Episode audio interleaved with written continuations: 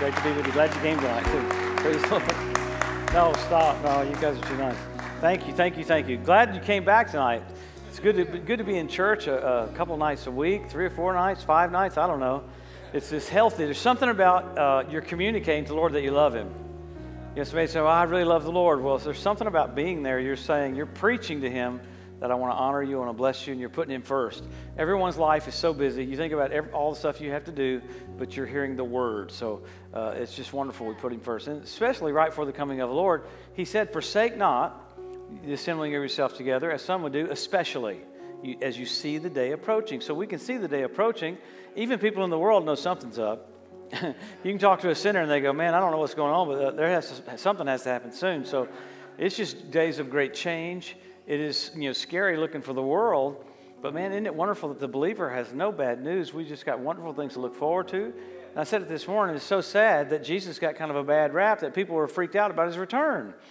I mean, those movies in the '70s, you know. Uh, a shot. Well, I can't remember all the different ones. They were just they were scary, but anyway, it freaked you out about the rapture. Then you had rapture practice, and then if you came home and there was nobody there, you thought everybody had been raptured, and you missed it. You know. We'll look at some things tonight that show us we don't have to be in fear, we don't have to be concerned, and how you qualify for the rapture, and how. Uh, what is what it's going to be all about, and the rapture is not an ending; it's a beginning. I hear people go, "Well, I don't want the Lord to come back because I got so much in my heart." Well, it's because you're not done at the rapture. You got a, a whole thousand years where you're going to be implementing the kingdom of God with Jesus on the earth. Very natural thousand years, but just fun things ahead. Literally, if we saw what it was going to be, we'd just be like, "That's the coolest thing ever." Very normal with Lucifer bound, and then here you in the church get to rule over ten cities or rule over two cities. You're writing your resume right now for what you'll be doing during the millennium. That went over real good. But anyway, it's true. Praise the Lord. Start the car. I'll be right there. Come on. Grab your Bibles, and uh, we got a lot to get into, and I'm going to endeavor not to go too long, but we'll get a good meal and we'll be strengthened. There's something about the Word. Uh, the Word just does it, man. It just. Uh, it fixes everything. It's, it's weird how, how you, uh, during the week, I listen on YouTube. I listen to John Osteen, listen to Brother Hagin, listen to Charles Capps. I'm overfeeding myself right now because the climate you live in. How many of you at work, people walked in, you go, man, you can do all things through Christ who strengthens you. No, at work, people aren't really saying that, are they? So you, you live in a climate where it's just dark, but that's all right. All the more push the word into you. Make, make yourself hear the word. Even if you don't want to, don't feel like it. Make yourself sit down and, and hear, I mean, just, just get some of Pastor Aaron's CDs and just go, I'm going to listen to that over and over and over again. There's one message of Brother Hagin's that I've listened to probably 1,500 times. I can almost quote it from front to back but it's in you. And every time I hear it, I go, I never heard that. I've heard this thing 1,500 times. What's going on? It's life. It's life everlasting. So let's pray. We'll get right into the word. Father, we thank you for all that came tonight. Thank you for them taking the time to come. We thank you for your blessing upon their lives, that they're strengthened tonight. And everything that you've called them to do, Lord, I thank you for even a reassessing of what our destiny is right here before we leave the planet. That, Lord, you'd be glorified, you'd be magnified, you'd be exalted. We thank you for what you've given Life Point Church, Lord. This will be a season Uh, of what you've told them of the Lord. We thank you for a performance, a season of performance for Life Point Church. We thank you for that. Great grace upon this place, Lord. Amplify their voice, magnify their voice in this whole region so that Jesus can be made known in such a clear way. Help us, Father, represent the King in the style that you like goodness, mercy, kindness, power, victory. We thank you for it. Jesus, we, we honor you just before we get into the word. We magnify you that you were, were killed for us, you died for us. We're in awe and so grateful that you uh, let yourself be beaten like that. So we magnify you, glorify you. We have such appreciation that you did that for us. In Jesus' wonderful name. And everybody said, Amen. I think I like to do a couple, of, always do a story or two before I get into my message, and I'm trying to figure out how to turn my Bible open. Uh, it's somewhere here. I was in uh, uh, Brit- Sydney, Australia, and I was preaching in Brisbane at the Rhema Australia there. And, and over in Sydney, uh, the worship leader told his wife, "Whatever you do, make our daughter come to church today," because she was like, "I don't want to go here on end times." You know, I was like, wasn't interested. And the, the worship leader said, told his wife, whatever you do, you drag her to church, make her come. So the whole time I'm preaching, she's kind of communicating to me that she's not that excited. You know, you know 50, 57% of communication is facial expression. So she was communicating to me that she didn't want to be there, you know, like, and, uh, so I preached on end times a little bit, finished, and I had a word of knowledge that someone busted their tailbone. Didn't think anything about it. Said, You're healed. After the service, this girl come walking up to me, and uh, the girl that was there, Matt, you could tell she's mad. I didn't know who she was at the time. I find this out later. uh, the worship leader's daughter was right there. She was ticked off, didn't want to be there. She was eighth in pole vaulting in Australia and had fallen and busted her tailbone. She said, right there, the power of God came on me and said, I'm completely healed. So God's just so cool that people are fighting and screaming not to come to church, the Lord reaches out and blesses them. he just loves them. I was in South Carolina uh, uh, uh, just a few months ago, and I had a couple words of knowledge that someone's back was healed, legs were healed, and I didn't even know what it was. I just called it out. And, uh, and I said, There's someone here, you got damage on the inside of your nose. Something got severed. I just called it out and said, You're healed. At the end of the service, this big guy, like six foot ten, come walking down. He says, Can I say something? I was like, Oh Lord, here we go. Normally I don't do that, but I said, Okay. He goes, he goes, Hey, I don't know you, but my back's healed, my legs are healed. He said, My wife's not here. She had brain surgery, and they went up through her nose to get to the base of her brain. They severed the inside of her nose. She texted me while you called that out, said I can breathe instantly. Not even being there, she gets healed at home. That's pretty radical. She, she's not even there, and the Lord reaches out to her. So he, He's so good. Make sure you get that real clear, like right now. Uh, turn your Bibles there, if you would, to Luke 21 again. There's a lot of preaching coming from even the Word of Faith circles that God's putting people through trials to teach them. I heard one guy even said, torment, mentors, same thing. God's not tormenting you to teach you. You know, not one time raising my daughter Lauren did I go, okay, on the way to school, I'm going to break your leg so you can learn more today. Praise the Lord. I mean, that's psycho. but that's crept back into the church. Any kind of thing that's coming against you to kill, steal, or destroy, it's not God teaching you, it's the devil trying to kill you. Don't romance the storm, speak to the storm. Yeah, I, have a lot of friends of mine, well, the storm taught me this or taught me that. Uh, if going through hell made us better Christians, we'd all be glowing in the dark at night. You know what I mean? We wouldn't even need electricity. We just, mm, wow, you're radiating. That's right. So we're going to pick up with what we got into. Let's do about five minutes of review, then we're going to go on into some more. And I, we'll get into some things tonight that show you you can't be here during the tribulation if you're a Christian. And it'll kind of show you a little bit of what's getting ready to happen, show us a couple more signs, and we'll do a little bit of review, and uh, the Lord will help us. Amen. So go there to Luke 21, look at verse 24. They'll fall by the edge of the sword and shall be led away captive unto all nations. And Jerusalem shall be trodden down or overthrown of the Gentiles until the times of the Gentiles are fulfilled. Talked about that this morning. The Six Day War, Jerusalem was won back. So everything revolves around Jerusalem. Remember, if you live west of Jerusalem, you read left to right. If you live east of Jerusalem, you read right to left. So everything revolves around that piece of real estate. The devil's so stupid. I was in the old city one time, and I noticed there's a mosque right here. And the deal is, the devil, he tries to hide whatever the Lord did. He puts a mosque wherever Jesus did something cool. There's a mosque right there. What's that? The Mount of Ascension. There's a mosque right there. That's where he was raised from the dead. There's a mosque right there. Uh, that, that's where uh, he was beaten. In other words, the devil's so stupid he thinks he can cover it up. All it does is give you a, a, a what do you call it? Like a, a sheet to follow. Uh, there's a word for it. I can't even think what it is. He gives you a map of something cool the Lord did. Uh, like a treasure map. Okay, what did the Lord do there? What did the Lord do? In the, in, the, in the dome of the rock in Arabic, it says in a circle, there is no Son of God, there is no Son of God, there is no Son of God. Why? There is a Son of God. He died for you, and God raised him from the dead. So the devil's so stupid, he thinks he can cover that up. It just gives you a tour guide, is what I'm trying to think. You don't even have to have a tour guide. Something cool happened there, something cool happened there. So, so Jerusalem's the deal. So we saw that happen in our lifetime. Now, it's pretty easy when you see these two signs, the two main ones that, that were the generation. But then this morning we got into about 15. On the t shirts, there's about 20 signs on the back. Even if you don't buy one, take a picture of the sign so you'll have them. The, the 20th sign I put on there was Steven Tyler got saved, Aerosmith's uh, lead singer. Listen, when Aerosmith's getting saved, you know the Lord's about to come back. Come on. And you know, guess who got him born again? Lenny Kravitz, the guitar player, is who led uh, Steven Tyler to the Lord. He said, You got money, you have all this, but you don't have any peace and he got, gave his life to the Lord. It's in Rolling Stone magazine. Uh, uh, Steven Tyler said, I gave my life to Christ. I got the video where he's singing Amazing Grace. In 1976, 77, 78, I would pray for him and go, Lord, I won't let that man go to hell. You send laborers across his path. You send people to him to get him to change his mind, and he will not go to hell. I said that about every single one in the band. The boys from Boston are going to go to heaven. They ain't going to go to hell. Amen? That's a sign of the last days. Praise the Lord. And I got quiet when I said that. Everybody not like that? no, no, it's you, you, we should be praying for other people all the time too. All the time, because uh, there's probably people that are going to escape hell just because you lifted up your voice and gave God authorization to intervene in their life. Because God can't really do things without us giving Him uh, uh, the avenue to do it, because He gave you all authority. I mean, you think, of, you think of Germany prospered after they killed six million Jews. Pretty weird. Why? Because God's not mad at anybody right now. You're under a dispensation of grace. You hear people preaching judgment, judgment, judgment. Uh, God, God's not judging anybody right now. Amen. Germany killed six, if you're going to get judged, Germany should have been judged killing six million Jews. Am I in the right room? And they prospered. Because right now, he gave you all the authority. That's why the church has to be taken off the earth, uh, or you couldn't even have the Antichrist come on the scene. So we'll get into all that. So let's go a little further. Run with me just a bit. Go with me down to verse 29. We were there this morning. He said, Look at the fig tree and all the trees. When they now shoot forth, you see and know of your own selves that summer or harvest is nigh at hand.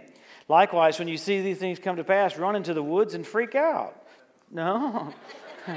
He said, he said, when you see these things, you can know, know, know, know that the kingdom of God is nigh at hand. And then he said, Verily I say unto you, this generation will not pass away till all is fulfilled. Man, that right there is a radical statement. Heaven and earth will be altered, but my words will not be altered. And then he says in verse 34, Take heed to yourselves, lest at any time your hearts be overcharged with surfeiting and drunkenness, the cares of life, so that day comes upon you unawares. So you can be living when the biggest signs happen and you're preoccupied. I like what the Message Bible says don't let the sharp edge of your expectation get dulled by shopping. I mean, we get so busy that we don't even realize the Lord's about to come back. Why would he say that? Because people are busy. Well, he knows. I mean, Daniel said people will be going to and fro. You can't get any more to and fro than we are right now, man. It's just people going everywhere. But something's coming. Uh, uh, Second Peter talked about it. People would be mocking the coming of the Lord. Where is the promise of his coming? For since the fathers fell asleep, all things continue as they were from the beginning of creation. And the next verse says, I like one translation. I was telling Philip about it. It's stupid on purpose. That's what it says. They're willingly ignorant that by the word of God the heavens were of old and the earth standing out of the water and in the water. They forgot about the flood. God was so sweet, he put Methuselah there to be a timepiece for them. Remember Methuselah's name? When I die, you all die. How'd you like to have a name like that? Hey, when I'm toast, you're toast. I would have been checking up on Methuselah. You feeling okay? Have you got the flu? What's going on, man? How's it going? What happened the year Methuselah died? What happened? The flood came. So change came when no one believed a change was coming to the point that when Noah got the animals ready, can you imagine? I can't get my golden retriever to jump in a truck, much less get all those animals to get on a boat. Can you imagine? Say, come on, guys, let's hop on. Those animals look at you like, are you crazy? That's supernatural to have animals line up and get on a boat all at one time. So uh, we're, we're, so blessed that we have pictures we can look at. So you have Enoch walk with God. He's translated, raptured, hands off to Noah. Uh, Noah rides the flood. The church is going to be raptured. It's going to hand off to the Jews. God's going to raise up 144,000 Jewish evangelists. And the Bible says their harvest is innumerable. It can number a 200 million man army, but it can't number how many people get saved in the first part of the tribulation. Why? Because there's going to be so much pressure put on people in such a short period of time. I mean, you talk about pressure, you got nuclear war, you got famine, the Antichrist comes on the scene, and it's just bad. World War III. Really, I call it fireworks for seven years. The Lord's doing everything He can just to get people's attention. Most people won't make a decision until pressure's put on them. I was in uh, Saskatoon, Saskatchewan, Keith Johnson's church. This is the guy that raised Willie George. Got a great church up there. And I, remember doing the altar call, and a 96 year old man raised his hand. So I, I, we, I came down and prayed with him. I said, Man, you don't even have to come forward. I'll come to you. First time ever in church. 96, never been to church. His wife been praying for him his whole life. Gives his life to the Lord right there. I went to the airport the next day. Pastor Keith called me and says, You won't believe that that guy went on. that man, man uh, went home to be with the Lord last night. So he slid in. but I mean, you, you, you talk about cutting it close. That's cutting it close. So you're going to have basically fireworks for seven years. And, and I didn't get into it this morning. You've got asteroids. You had asteroids, three asteroids on Monday. You had one that you hadn't seen before that was hidden behind the glare of the sun. You have one they said that'll fly by in 27 and 28 and, and 29. You know, guess what the name of it is? Wormwood. I was preaching in the Ukraine, and I said, I was preaching that, this is 30 some years ago, and I said the word wormwood, and everyone gasped. I said, What's the deal with wormwood? It's the word Chernobyl. So, I mean, there's just a lot of things coming and uh, that God's going to get their attention. So we think of the tribulation as judgment, but really it's His mercy just to get people's attention. Fireworks for seven years. You know, when I was in high school and I was dating girls, I had a certain spot I would pull over almost every single date. I'd pull my car over right there and I'd pull fireworks out of the trunk and I'd shoot fireworks off. So I'd say, You can't say you didn't go out with me and didn't see fireworks. I didn't do it once, I did it many times, okay? hey, whatever, you got to do whatever you got to do, all right? But. It, it made the date memorable because they never saw fireworks on a date, but they saw fireworks on that date. Come on, all right. So God's got seven years of fireworks just to get people's attention because He loves them. He loves them. And we think of judgment, but really it's pressure so that people will miss hell. Amen. So let's go. You have so much here. Uh, I like this one verse that'll show you kind of what I was talking about this morning better than I explained it. But look at verse 36, and then we'll get moving in the next portion. Verse 36 Watch ye therefore, and pray always that you may be accounted worthy to escape all those things that shall come to pass and to stand before the Son of Man. Now, I hear preachers preach that like, yes, be, you better pray that you're worthy to go up in the rapture. He's talking to Jewish boys here that, that need to be prayed they're worthy because Jesus hadn't been raised from the dead. Talking to you and I, I don't have to pray to be accounted worthy. I am worthy. Why? I'm Him. I'm part of, I'm, I'm His body. See, so all those verses that make you think you don't qualify, because he's talking about the second coming here. He's not talking about the rapture. Okay? We're going to go up seven years before the second coming, and we'll get into it here in a minute. You'll look at the qualifications. You're, you're a different animal. You're, you're, you're, he's coming back for the body of Christ. You're in the body of Christ, you're going up. So here he's just talking to these three boys because he hadn't been raised from the dead yet. They needed to pray to be counted worthy. They need oil in their lamp. You don't need oil in your lamp because he's in you. Would Jesus need oil in his lamp? No, well, you're him.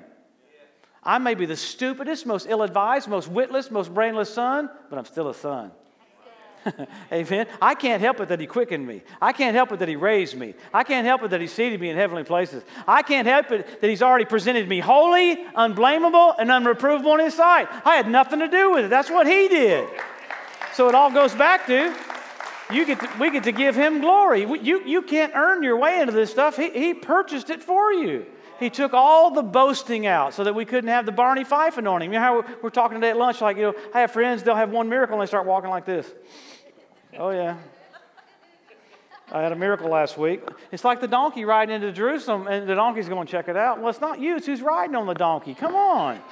Can you imagine that? The donkey thinking he's cool? No, it's Jesus. Amen. All right, so let's go look at all this. There's so much to get into. But I want you to get that because I watch guys on TV preach things about the rapture and you feel like you don't qualify. After the resurrection, the rules are different. Before the resurrection, they're, they're completely different. So grab your Bibles there and you just turn where you think you ought to turn. We'll see if you're flowing. Come on. Let's go to Thessalonians and we'll get into all this stuff. It's so fun. Good, good, good, good stuff. Go to 1 Thessalonians chapter 4. And you know what I like about Thessalonians is the first letter written by Paul to the church. What was the theme? The coming of the Lord and you get into Second Thessalonians, and you find out why he had to write this letter. They thought they were in the tribulation. Why? Nero was taking Christians, dunking them in oil, and setting them up on poles as night lights. So they thought it can't get any worse than this. We're in the trib. So Paul wrote this letter that remember while I was with you, he was with them for two weeks. Guess what he taught about? The rapture, the second coming, and the Antichrist. He said, Don't worry, the Antichrist can't be revealed until the church leaves. You can't have the Christ and the Antichrist there at the same time. The Bible calls the body of Christ Christ. What concord hath Christ with Belial? So you, you may be the hangnail. My friends call me the hangnail in the body of Christ, but at least I'm in. Praise the Lord. Amen. So let's go look at this. Paul's going to write a letter here and tell us some things that bring you encouragement and bring you hope and bring you joy. And he even says this. So end time preaching, if it scares you, it's not Bible. If you hear end time preaching and it scares you, they're preaching the wrong thing. I have a friend of mine has a massive church. I preached in his church several times. He said, he said, Joe, I can't preach on end times anymore. It scares my people. I said, then you're preaching it wrong. Amen. So the coming of the Lord, oh my God. No, it's a good thing. We're going to be caught up. Hallelujah. Amen. We shall be changed. Glory to God. The, this, this mortal is going to put on immortality. The, the stain of Adam is going to be taken off us. Just as you've borne the image of the earthly, you're going to bear the image of the heavenly. Woo, glory to God. Very, very soon. Very, very soon. So let's go look at these verses. Go with me over there to 1 Thessalonians chapter 4 and look at verse 13. But I would not have you to be ignorant, brethren, concerning them which are asleep, that you sorrow not even as others which have no hope. So, two things he said don't be ignorant about. Number one, the coming of the Lord. Number two, gifts of the Spirit. Why? You're going to operate in the gifts of the Spirit during the millennium. You're tasting of the powers of the world to come right now. You know, how many been to somewhere and they give you a little taste of pizza? They give you a little taste of something. I don't want the taste. I want the whole pizza. That would annoy me to have a taste. So right now we're tasting. But during that thousand years, you're going to be functioning with God. You'll have words of knowledge, words of wisdom. You're going to be raising natural people up that make mistakes. Maybe they fall out of a tree and break their neck. You show up there, you've already seen it in a vision. Say, man, it's a good thing you live in the millennium. Rise, take up your bed, and walk. You'll be raising people up. It's in you to raise people up. That's why you're not done at the rapture. So, God, in this present dispensation, has taught the church his character through his word, not through feelings. Like I'll judge properly during the millennium because I know how God thinks because of his word. I don't have to go, how does the Lord feel about this? No, his word tells me his character. It's ingenious to have rulers that are moved by faith, not by feelings. Okay, so let's get into it here. Verse 14. For if we believe that Jesus died and rose again, even so them also which sleep in Jesus will God bring with him. For this we say unto you by the word of the Lord, that we which are alive and remain unto the coming of the Lord shall not prevent or precede them which are asleep. For the Lord himself shall descend from heaven with a shout, with the voice of the archangel, and the trump of God. The dead in Christ shall rise first. Then we which are alive and remain shall be caught up together with them in the clouds to meet the Lord in the air. So shall we ever be with the Lord. Wherefore, scare one another with these words. No.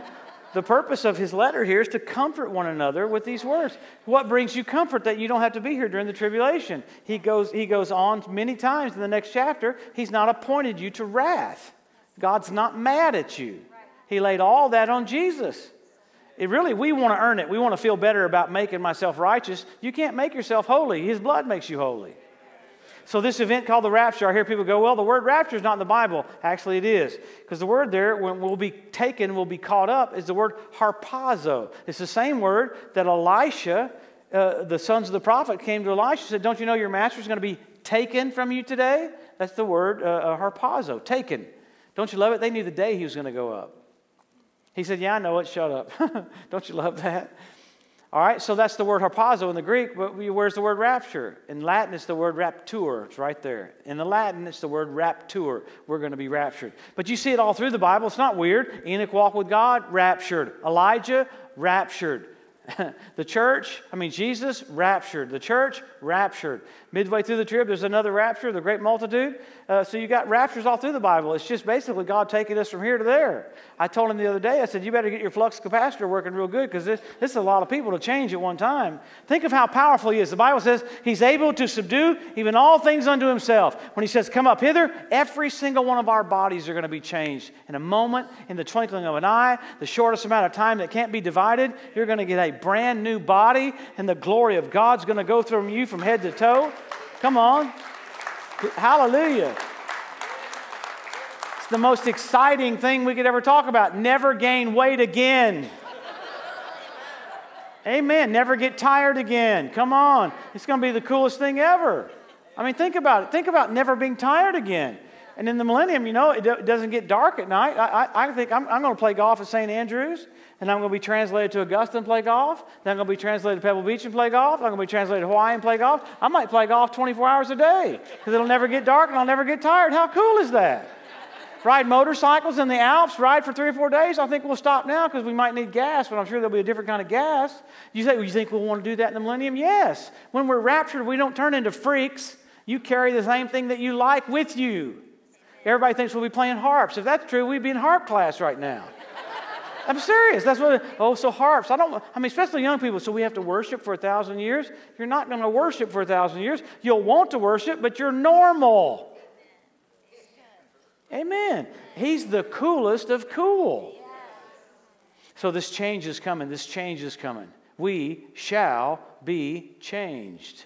Hallelujah. That stain of Adam taken off of us and we get our glorified bodies. So, so what's the purpose of the rapture? You just need a different body. Let's get into this for a second. Let's just look at the Bible. The Bible is so clear about all this. Remember when Jesus was raised from the dead? He was on the road to Emmaus. I love that the guys couldn't tell who he was. Don't you love that he played like a joke on them? Their eyes were beholden who he was. And he said, first thing he said to them, How come you guys are so sad? They're walking along, and they said, Well, hello. If you've been around here, they crucified our Lord. And so they're kind of bummed, you know.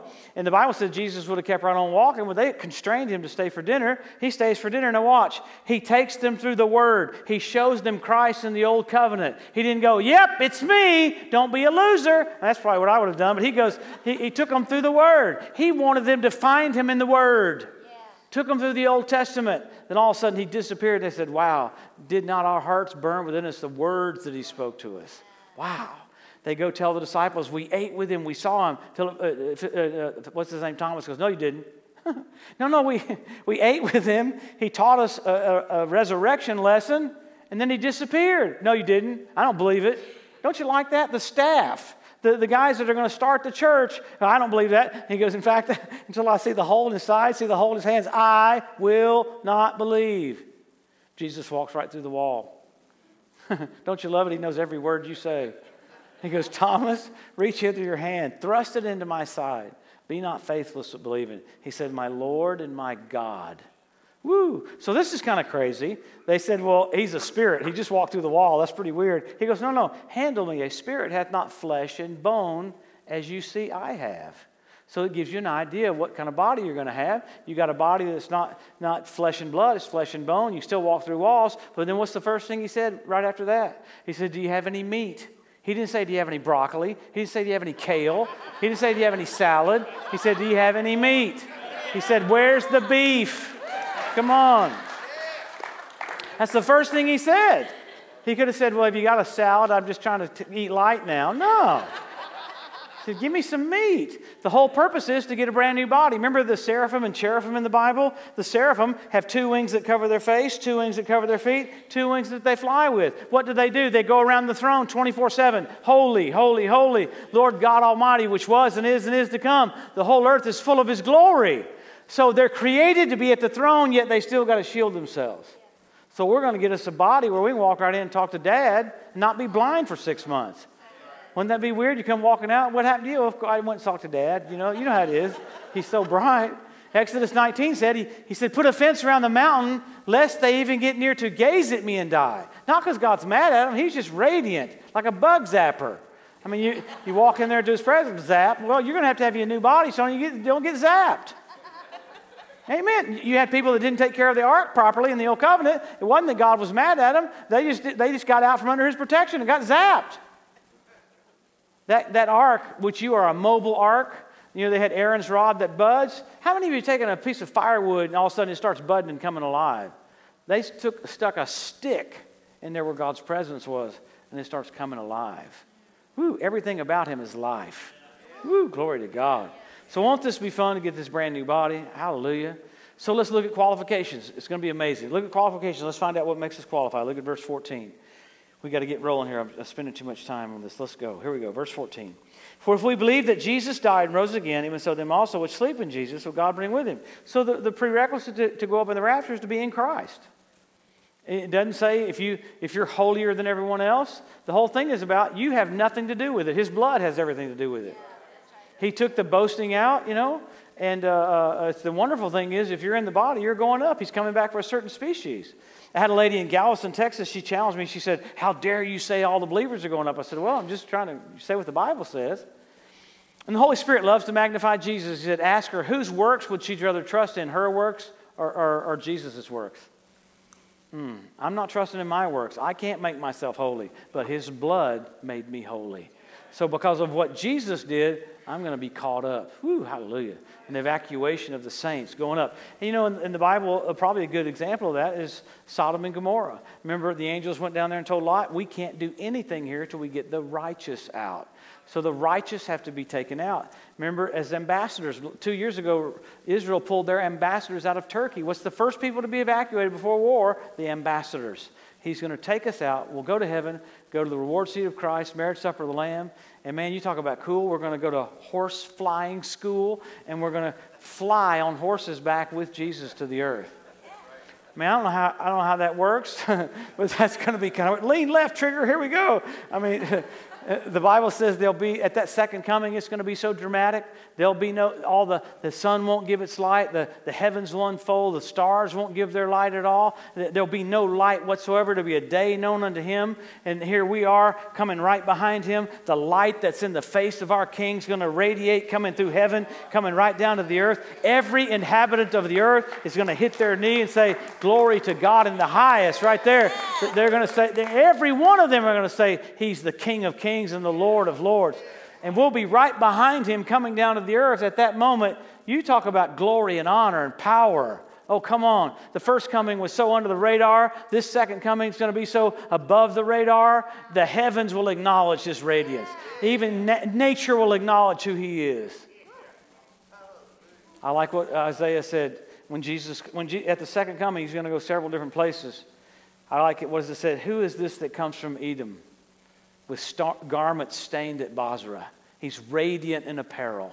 So he, he treads the winepress of the fiercest and the wrath of Almighty God. Woo! Man, thank God we got to see him the other way. But the boss is coming back. Hallelujah. So we get to go up seven years before that. How cool is that? So let's get into a little bit more of it. There's so much we could get into here. So let's talk about a little bit about timing. And this is uh, uh, something that, gosh, I wish it had been taught us 30 years ago, 40 years ago. It brought a lot of peace. Okay, you can't find the rapture in the Gospels. You can only find it in the epistles because the rapture was a mystery, just like the church age was a mystery. Remember, Jesus told Peter, I'm going to build my church and the gates of hell will not prevail against it. Peter goes, Church? What's a church? He goes, I have no idea what you're talking about. It was just completely unknown. So was the rapture. So, once you get into this, there's one little hidden reference in the Gospels, but still it's hidden, because listen to what he said John 14, 1. He's talking to the disciples there. He said, In my Father's house are many mansions. If it were not so, I would have told you. Now, watch. He said, I go to prepare a place for you, that where I am, there you may be also. He said, If I go to prepare a place for you, watch this, I'll come again and receive you unto myself. Now, this is a picture of the rapture. In the Jewish tradition, a man would ask a woman to marry him, and they would be betrothed. What Jesus just did right there was ask his disciples to marry him. They were probably looking around going, Did he just propose to us? This is the weirdest thing ever. I think he just asked us to marry him. Well, a man would ask a woman to marry him, they'd be betrothed. The man would go back to his father's house. The father would oversee the construction of a honeymoon suite, and the father would tell the son when the room was ready to go get your bride. So I interviewed lady after lady after lady after lady in Israel. I go, Hey, how close would you know for, for him to come when the house was done? She goes, like a day or two. I said, no way. I go, how would you know? She said, word would come to us that the room's finished. So she knew within a couple of days that he's going to come back. You know why? They didn't want to put on $500 worth of perfume and it's six more months. It was all about being a good steward. I said, so word would come to you? She, every woman looked at me like, of course it would. You think we're nuts? We'd want to know so that we have time to get ready, just the right amount of time. That's why we talked about Feast of Trumpets this morning. That, that's exactly what he said when he said Feast of Trumpets. He said, If no man knows the day or the hour, he goes, I'm coming back for you on Feast of Trumpets. Pretty crazy. Now, it may not be. It may be Pentecost. I can get into more details about that. But it's kind of blatant about Feast of Trumpets. Why? Let's look at it for a second. Oh, man, we got a lot to get into, so hang with me. Everybody buckle up a little bit. Here we go.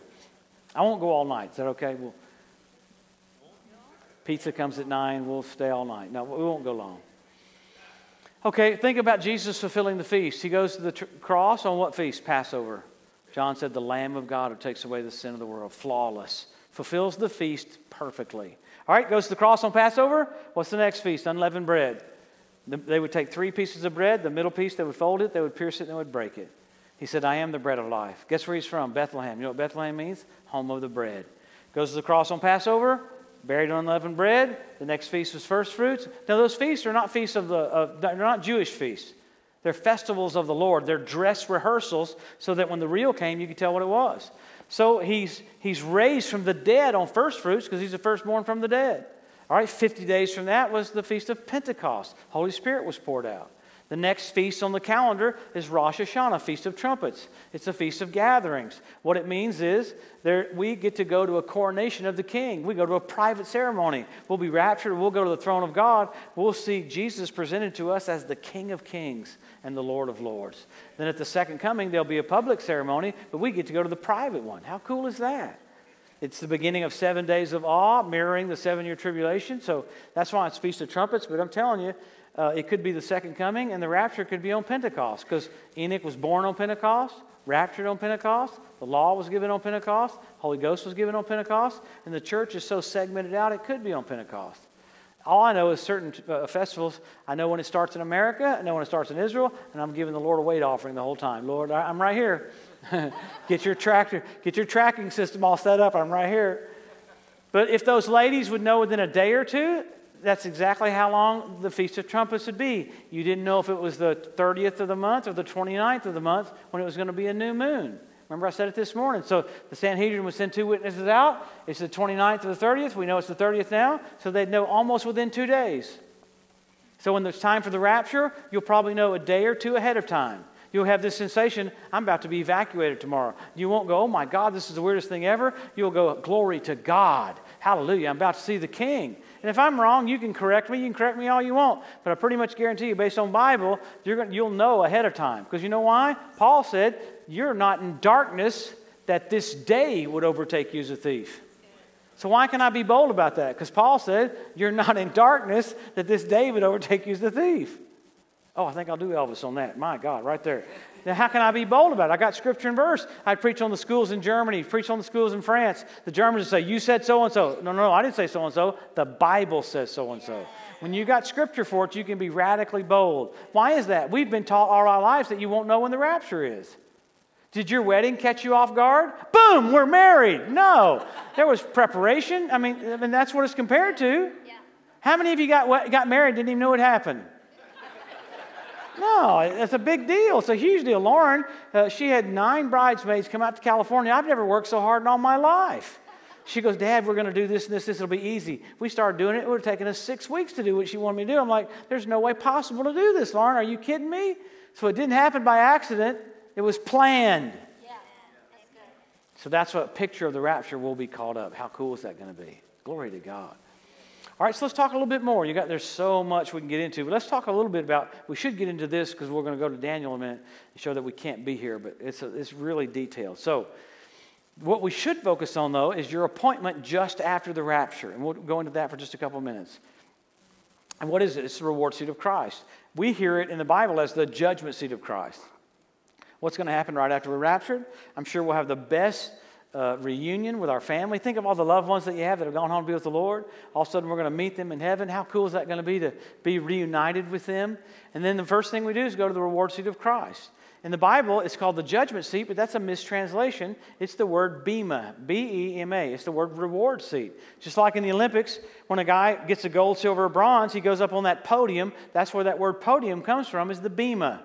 The Lord's fire is going to hit your life. He's not going to judge your sin there. Sin was laid on Jesus. He's going to judge your works, the quality of your works, whether they're wood, hay, and stubble, or gold, silver, and precious stones. He's going to judge the motive of your heart. Did you do things for the Lord because you want to be seen of men, or did you do things because you love the Lord?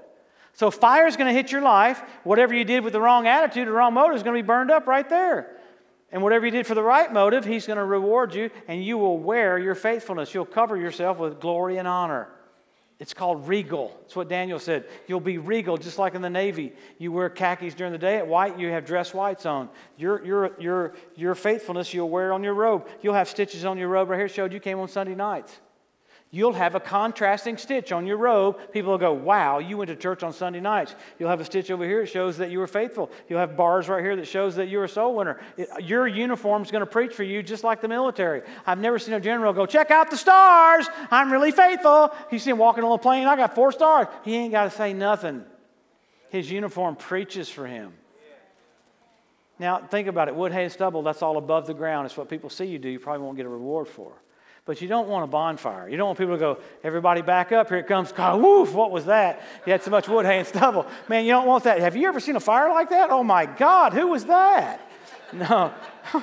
you want gold, silver, and precious stones. So, what is it? Gold is your devotional life. How much you tell the Lord you love Him. Silver, the Bible says the tongue of the just is choice silver. Your words either encourage or discourage. The precious stones, the priest would go into the, t- the presence of God for the people, not for himself. So, so this fire is going to hit your life, and the Lord wants to reward you. And you think about it all the time, we think He's coming back, going to kill everybody. No, He said, I'm coming back, and my reward is with me. He wants to reward you. So you think about John Wesley, you think about his robe. You'll see his robe, and you'll go, man, check that out. Because he said, give me 10 men that hate sin and love God, and I will change the world. So you won't be jealous of people with cool robes on, but I'm telling you what, man, you're going to want some gold and silver and precious stones to adorn yourself with. You will adorn yourself with your faithfulness. Because during the millennium, you don't want to be running around in a Speedo bathing suit. People, aha, did nothing during the church age. I say that because my dad, he, he had a stroke, went, went into the intensive care, and uh, I led him to the Lord. He'd been mad at God his whole life, cursed God his whole life, rank sinner, radical sinner. He'd take me to bars, and my mom would take me to church. He gets saved on his deathbed and goes home. So, man, I'm going to be borrowing robes to throw on my dad. Dad, don't even walk outside until we get you some clothes. Come on, man. Because he, he has nothing to wear. But just think we still have some time left to have some, some, some, some uh, adorning of ourselves. You're going to adorn yourself with your faithfulness. Amen. You won't be jealous, but you'll be like, wow, look, they gave their life for the Lord. Hallelujah. Amen. That's what's coming next is the reward seat of Christ. Right after that, we go to the marriage supper of the Lamb. You know how long that meal is supposed to last? A year. Have you ever been to a meal that was three or four hours? Man, that's a long meal. How about five hours? That's a long meal. How about 10 hours? How about a year? I don't know how that works, but it's going to be interesting. Praise the Lord. Okay, grab your Bibles. Here, let's go to the craziest verses in the Bible. These are so crazy. Let's go there for a minute. Go back to Daniel, if you would. And we won't stay there but just a couple of minutes and we'll close, but I want you to see this. I want you to get your brains kind of rocking here for a second because we're going to get to the coolest verses in the Bible, I think. The first part of it's a little complex, so just it seems boring, but it really makes things make sense to us, but it's going to show you that you can't be here during the trib. Because I hear so many people go, well, you have to go through tribulation to purify you. No, his blood purifies you. If that's true, he's got to resurrect every generation to make them go through the trib. Amen. See, it doesn't work that way uh, it's just we're not it's a segment of old covenant time the earth's about to go back into. So let's look here at daniel 9 you got your bibles there at daniel 9 everybody with me at page 994 if you got a bible like mine?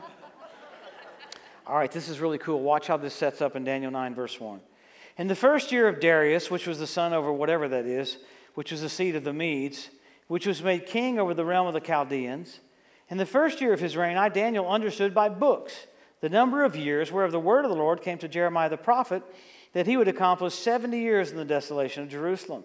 So they went into captivity for 70 years, and, and, Daniel's like, okay, let's find out why.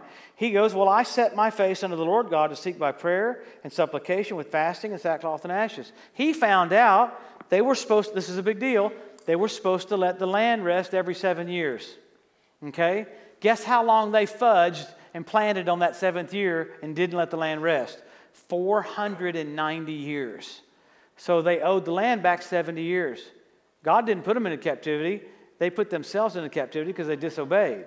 Okay? Because they owed the land 70 years. So see how flawless God is in the Old Covenant? Hang with me a little bit. Go over a few more verses. Skip over to verse 23, and we'll get to the coolest verses in the Bible. Here we go. Get ready. It's verse 20, it's a little bit further over. Look at verse 23 and watch Gabriel here talking to Daniel he says in verse 23 at the beginning of that supplication, the commandment came forth I'm come to show you you're greatly beloved.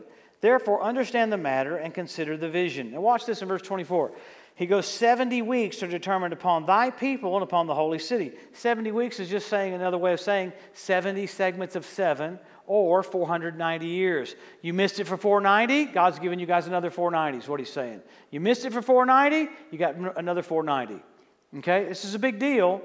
Remember, Peter asked Jesus, How many times do I forgive somebody? 70 times 7, 490 times. Okay, who's it for? This time he's given them is for the Jews and for who else? The holy city. And what's it for? Let's go down a little further. Hang with me. To finish the transgression, to make end of sins, to make reconciliation for iniquity, seal up the vision and prophecy, and to anoint the most holy. Okay, here comes these verses that are crazy. Get ready. This is the coolest part. Watch this in verse 25. Know therefore and understand that from the going forth of the commandment to restore and build Jerusalem until the Messiah comes, it's going to be a certain amount of weeks, and I'm going to add it up for you so you don't have to do it.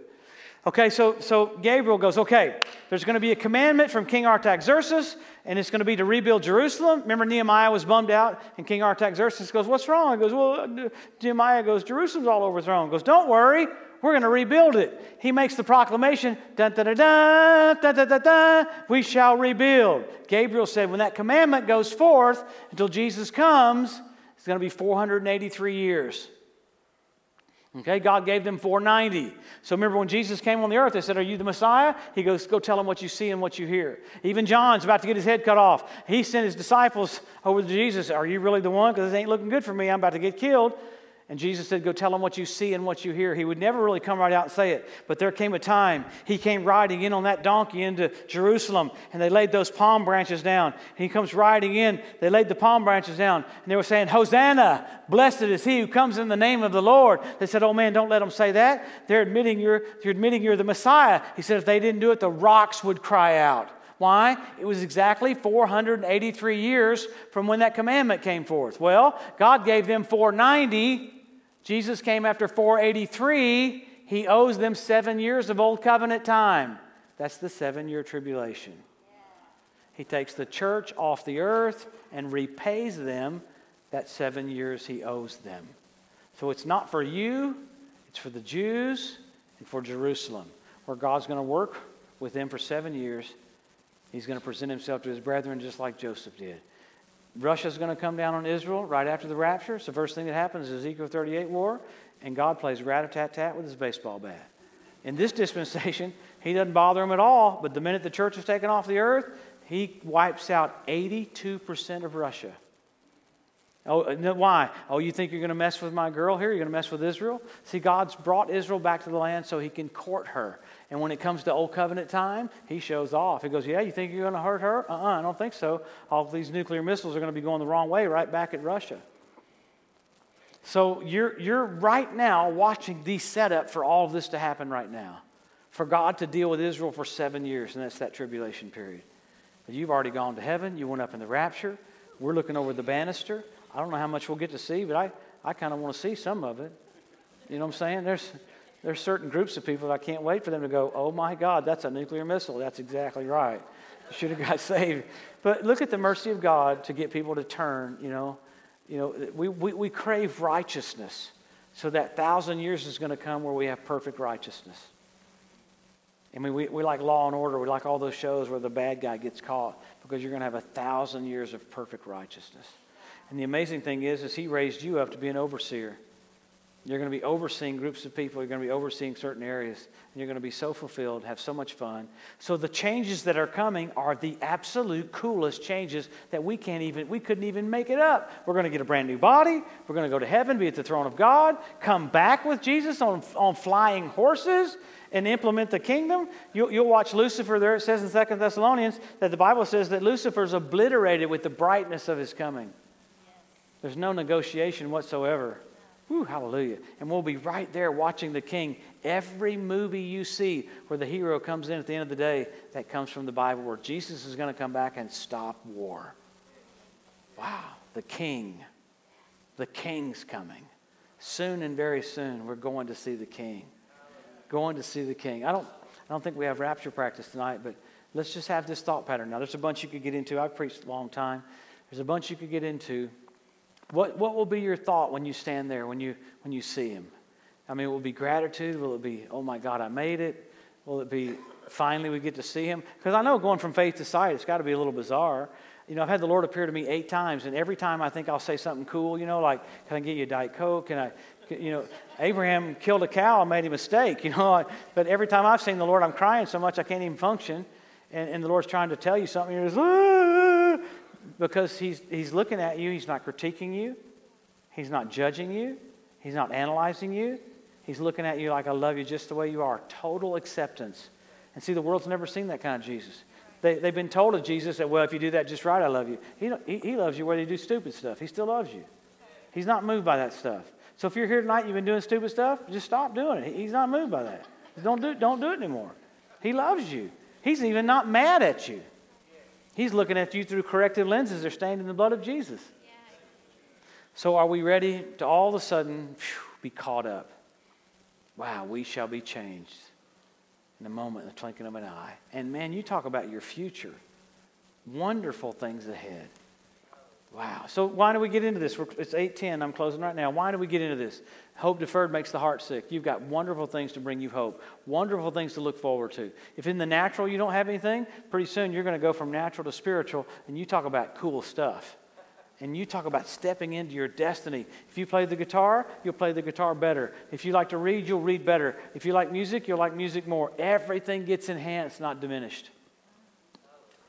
Let's pray. Father, we thank you for these radical changes coming for us new bodies, new location, and then we get to come back with you. Father, thank you for dying for us, that we would we get to be your children in awe are we. So tonight, before we leave, we bless you, we honor you, we magnify you, we lift you up. We thank you for your kindness, Lord.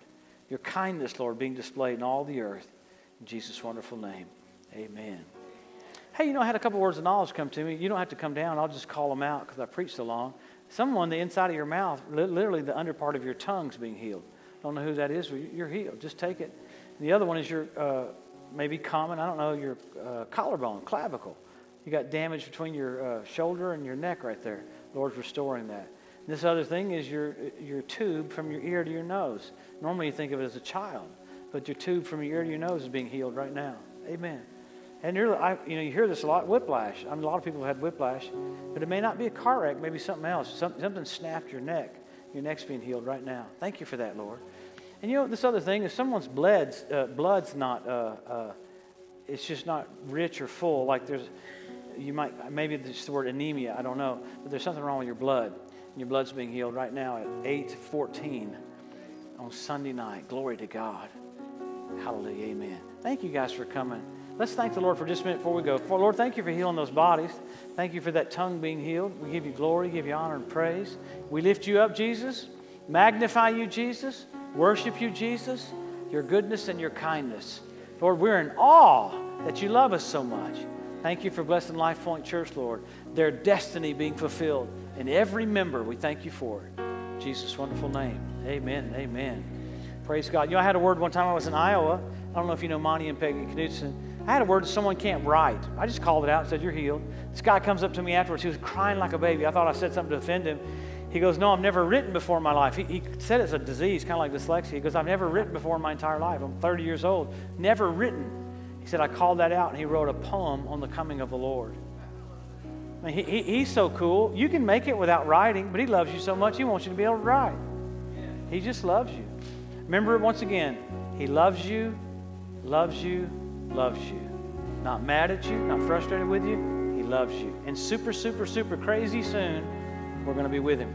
Hallelujah. Amen. Have a great night. God bless you. Give, give Pastor Aaron a big hand. Thanks for coming, guys. See you soon. Thank you, Pastor Aaron. Bless you, brother.